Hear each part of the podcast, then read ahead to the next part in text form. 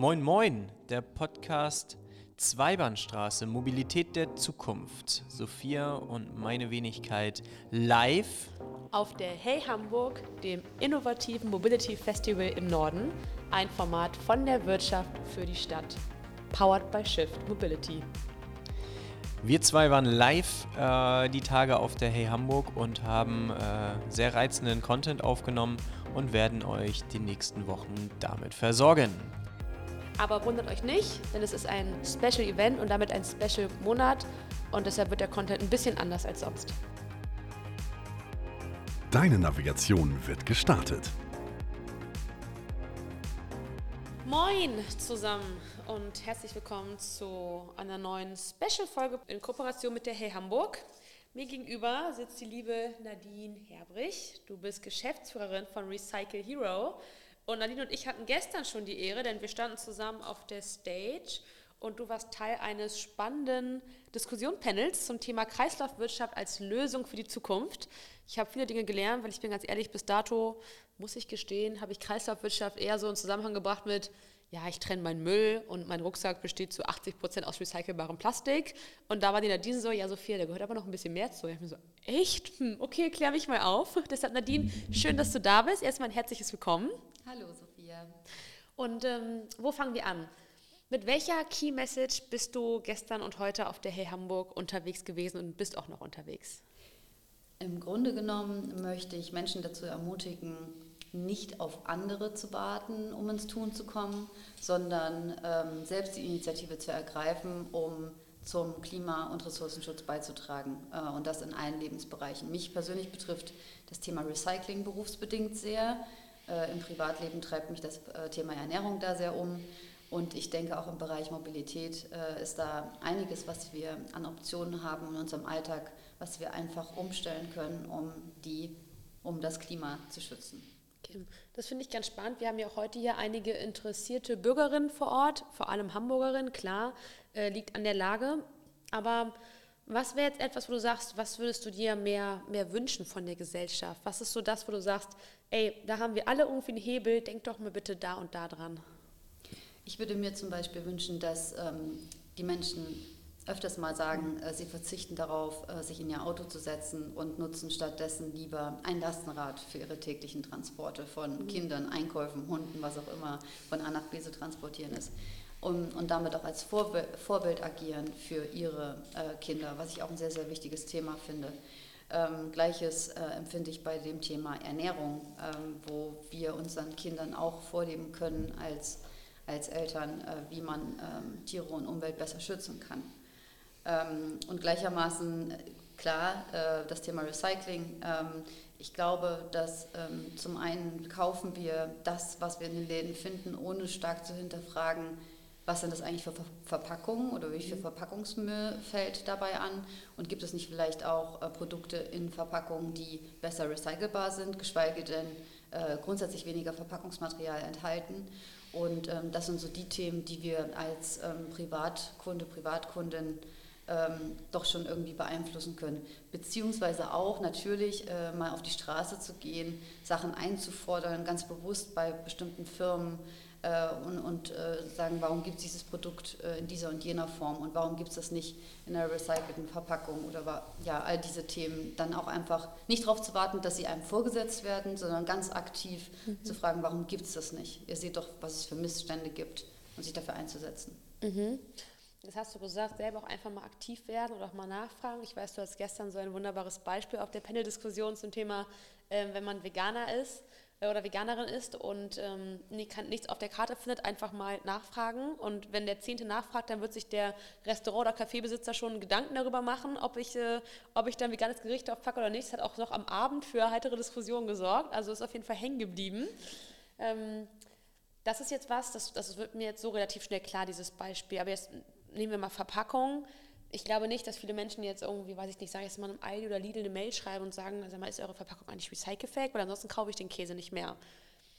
Wer ist denn da in der Verantwortung, deiner Meinung nach, dass wir da, dass wir da eine positivere Entwicklung hinlegen? Ja, zum einen, ähm, es gibt tatsächlich bereits Produkte, die ähm, in, von Herstellern in Verkehr gebracht werden, die in Verpackungen verpackt sind, die wiederum sehr, sehr bewusst mit äh, diesen Themen äh, Recycelbarkeit, mhm. oder vielleicht sogar auch recycelte Materialien verwenden, umgehen. Es gibt Seifen, die nur äh, um, um, umhüllt sind von einer dünnen Pappschicht, äh, zum Beispiel. Ja, es gibt... Ähm, Es gibt Trockenshampoos, also nicht Trockenshampoos, aber es gibt Shampoos, die wahnsinnig wenig Verpackungsmüll haben. Es gibt im Haushaltsbereich Produkte, die ich zum Reinigen benutze und nur über Tabs, wo ich Tabs kaufe und die wiederum immer mit Wasser vermische, damit gar keine Verpackungsmaterialien groß anfallen. Es gibt Mehrwegsystem für Drogerieartikel mittlerweile und wiederum schon Produkte, die da enthalten sind. Das fängt jetzt erstmal so richtig an. Das ist so ein Thema, wo ich einfach als Konsumentin die Entscheidung habe, diese Produkte zu kaufen. Es ist natürlich schon auch so, dass ähm, auch von der Politik her Unternehmen dabei unterstützt werden sollten, ähm, diese, diese, diese Schritte, die gegangen werden müssen, die auch teilweise wirtschaftlich vielleicht schwierig sind für die Unternehmen, von ihrem Ist-Zustand wegzukommen, ähm, unterstützen sollten. Das wären sicherlich die Sachen, die mir jetzt dazu spontan einfallen. Aber dass der Konsument die Wahl, die er ja schon treffen kann, und wir sind in der luxuriösen Situation, dass wir in vielen Bereichen unseres Lebens Wahlen treffen können. Das ist in großen Teilen der Welt nicht so. Ähm, demzufolge sollten wir das tun. Und mir ist dadurch, mir ist auch bewusst, dass das ähm, auch manchmal eine finanzielle Frage ist, dass diese Produkte, von denen ich spreche, manchmal doch teurer sind als der, als der allgemeine Durchschnitt. Aber ich bin mir sicher, dass ähm, sich auch das in Zukunft noch weiter äh, Richtung Mainstream entwickeln wird, wenn wir in diesem Segment jetzt erstmal genug Nachfrage erzeugen und laut genug sind und sagen, hey, äh, mach das mal bitte anders. Mhm. Ja. Wo wir gerade beim Thema Nachfrage sind, danke für diese grandiose Überleitung, mhm. die du mir geboten hast. Nachfrage im Bereich der Verkehrswende. Wie würdest du das einschätzen? Wo ist da gerade unser Status quo? Und ähm, würdest du das als gut oder schlecht einschätzen? Machen wir da genug oder ist da noch zu wenig? Wie, wie schätzt du das ein?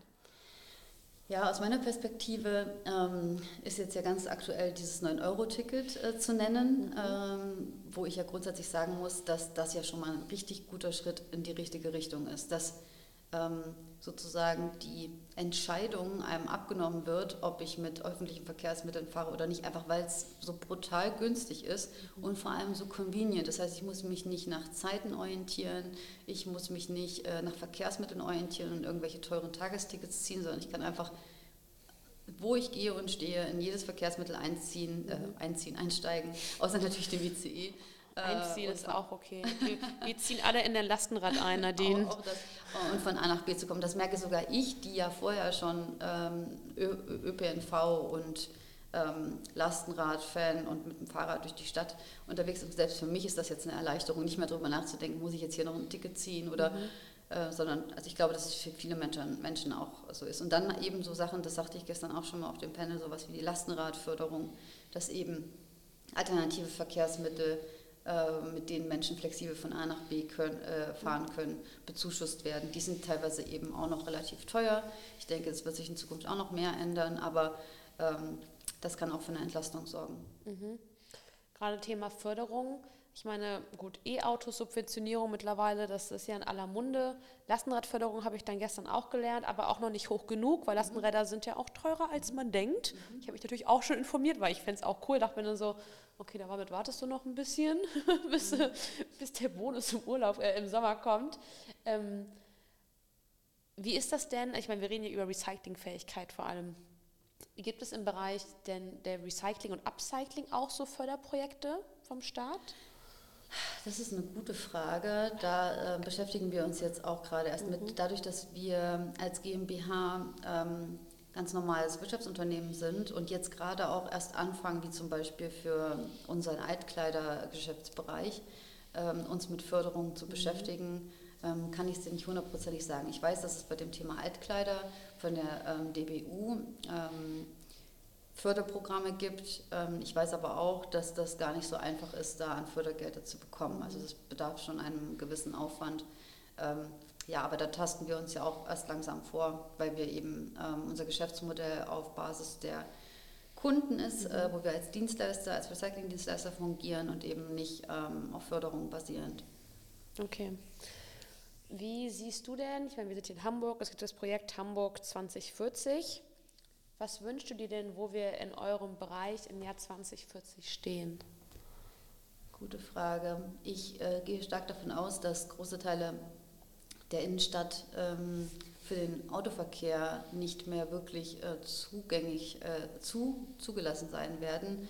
Ähm, ich würde mir wünschen, dass die Infrastruktur für Lastenräder und alternative elektronische oder elektrisch betriebene Fahrzeuge ähm, ausgebaut wird. Ähm, das, damit meine ich äh, nicht nur die Ladeinfrastruktur, sondern auch ähm, Sharing-Systeme, beziehungsweise auch nicht zu vergessen die Hubs, die, die wir brauchen, um gegebenenfalls auch Waren, also Mikrodepots, um die Waren umzuschlagen. Daran mangelt es auf jeden Fall auch noch. Gerade im Zentrumsraum oder zentrumsnahen Raum sind diese Flächen, auch wenn sie klein sind, teuer und schwer verfügbar. Mhm. Und in der Logistik ist das Geld ja auch meistens knapp. Von dem her wäre das was, wo ich mir wünschen würde, dass die Stadt da noch mehr mit reingeht und das verantwortet, dass wir das auch leichter in die Richtung ausbauen können. Okay, und jetzt haben wir in diese Richtung gefragt. Wir sind ja heute hier, weil wir, ja, wir sind ja ein Format von, von der Wirtschaft für die Stadt. Und wir haben uns auch verschiedene, ja, verschiedene Best-Practice-Cases angeguckt. Und ich würde mich freuen, wenn du mir vielleicht ein Best-Practice von eurem Geschäftsmodell mitbringen könntest. Konkretisieren wir die Frage nochmal. Okay, wir fangen anders an. ähm, also sind wir hier bei Hey Hamburg heute, unter anderem, weil wir uns auch Positivbeispiele angucken, weil wir gemerkt haben, okay, gerade Akzeptanz oder auch Vertrauen brauchen wir vor allem, damit solche Modelle halt funktionieren. Und ich glaube, und ich bin der Meinung, von dem, was ich jetzt recherchiert habe im Vorhinein, als gut vorbereitete Moderatorin natürlich, mhm, ähm, dass, ähm, dass ihr ja schon einige Fälle habt hier in Hamburg, wo man sagt, okay, da haben wir jetzt das und das verändert und das ist unser Impact dabei. Weil mhm. ihr wollt ja einen Impact haben, ihr wollt mhm. Emissionen reduzieren. Ähm, und hast du da vielleicht irgendwie ein Beispiel, also selbst wenn es nur die Hamburgerinnen unter uns verstehen können, aber einfach irgendwie ein Praxisbeispiel, wo du sagst, da, mit denen arbeitet ihr und da habt ihr jetzt schon das und das verändern können? Ja, grundsätzlich kann ich dir ähm, da ganz konkret äh, so einen Schwenk erzählen aus unserem eigenen Business, was wir jetzt mhm. vor neun Monaten, wo wir eine Herausforderung der Hamburgerinnen ähm, erkannt haben mhm. äh, und für uns, die für uns einfach ein wahnsinnig wichtiges Thema im Bereich Kreislaufwirtschaft darstellt, nämlich dass ähm, viele der Altkleidercontainer in Hamburg abgebaut wurden, weil es sich einfach nicht mehr lohnt für diejenigen, die sie aufstellen, weil so wahnsinnig viel Müll in diesen Containern liegt und schlechte Klamotten, die sie nicht mehr äh, weiterverwerten können. Und gleichermaßen hatten sehr, sehr viele Menschen in Corona sehr viele Dinge ausgemistet an, an Kleidung. Menschen haben ja allgemein relativ viel Kleidung, dadurch, dass sie so günstig auch teilweise auf den Markt kommt. Und ähm, wir haben uns dann irgendwann gedacht, Mensch, das kann doch nicht sein, dass, wir, ähm, dass diese Kleidung bei den Leuten liegt und sie sie im Zweifelsfall vielleicht sogar wegwerfen mhm. in, in Ermangelung von alternativen äh, Möglichkeiten, wie sie sie ins Recycling geben können. Und auch irgendwelche Spendenannahmestellen sind irgendwann überfüllt. Das heißt, man kann auch diese Mengen, über die wir da sprechen, nicht einfach nur spenden. Ähm, auch das war ein Erfahrungswert. Also wir haben gesagt, okay, lass uns doch einen Abholservice machen, äh, einen kostenlosen Abholservice für diese Kleidung, um sie, um dann zu versuchen, äh, diese Kleidung hier in Hamburg an Hamburgerinnen und Hamburger wieder in Verkehr zu bringen und äh, ihnen ein längeres Leben zu gewährleisten. Und genau das haben wir dann gemacht oder machen wir seit einem Dreivierteljahr und haben das jetzt auch fest aufgenommen in unserem Geschäftsbereich. Das heißt, wir holen kostenlos von Hamburgerinnen äh, Kleidung ab und sorgen dann dafür, dass wir die über zum Beispiel ein Pop-Up-Event haben wir gemacht, oh, äh, mhm. ein großes, oder jetzt haben wir einen festen Partner im Second-Hand-Bereich, der uns die Klamotten abnimmt und dann wieder verkauft innerhalb mhm. Hamburgs. Das heißt, wir, können, wir versuchen die Logistikkosten und die Mitarbeiter, also die oper- operativen Kosten dadurch mhm. auch ähm, zu decken und ähm, dieses Thema der Altkleiderverwertung und des Altkleiderrecyclings nicht zum globalen Problem zu machen, mhm. so wie es bisher ist, sondern es hier vor Ort zu lösen und gleichzeitig die Hamburgerin mit coolen Klamotten zu versorgen.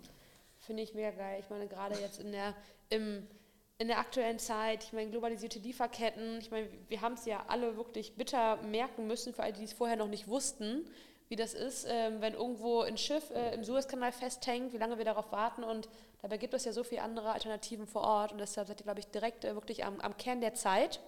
Nadine, hast du abschließend noch einen, ja, einen Denkanstoß, würde ich sagen, an all diejenigen, die uns gerade zuhören? Oder was wünschst du dir für die Zukunft?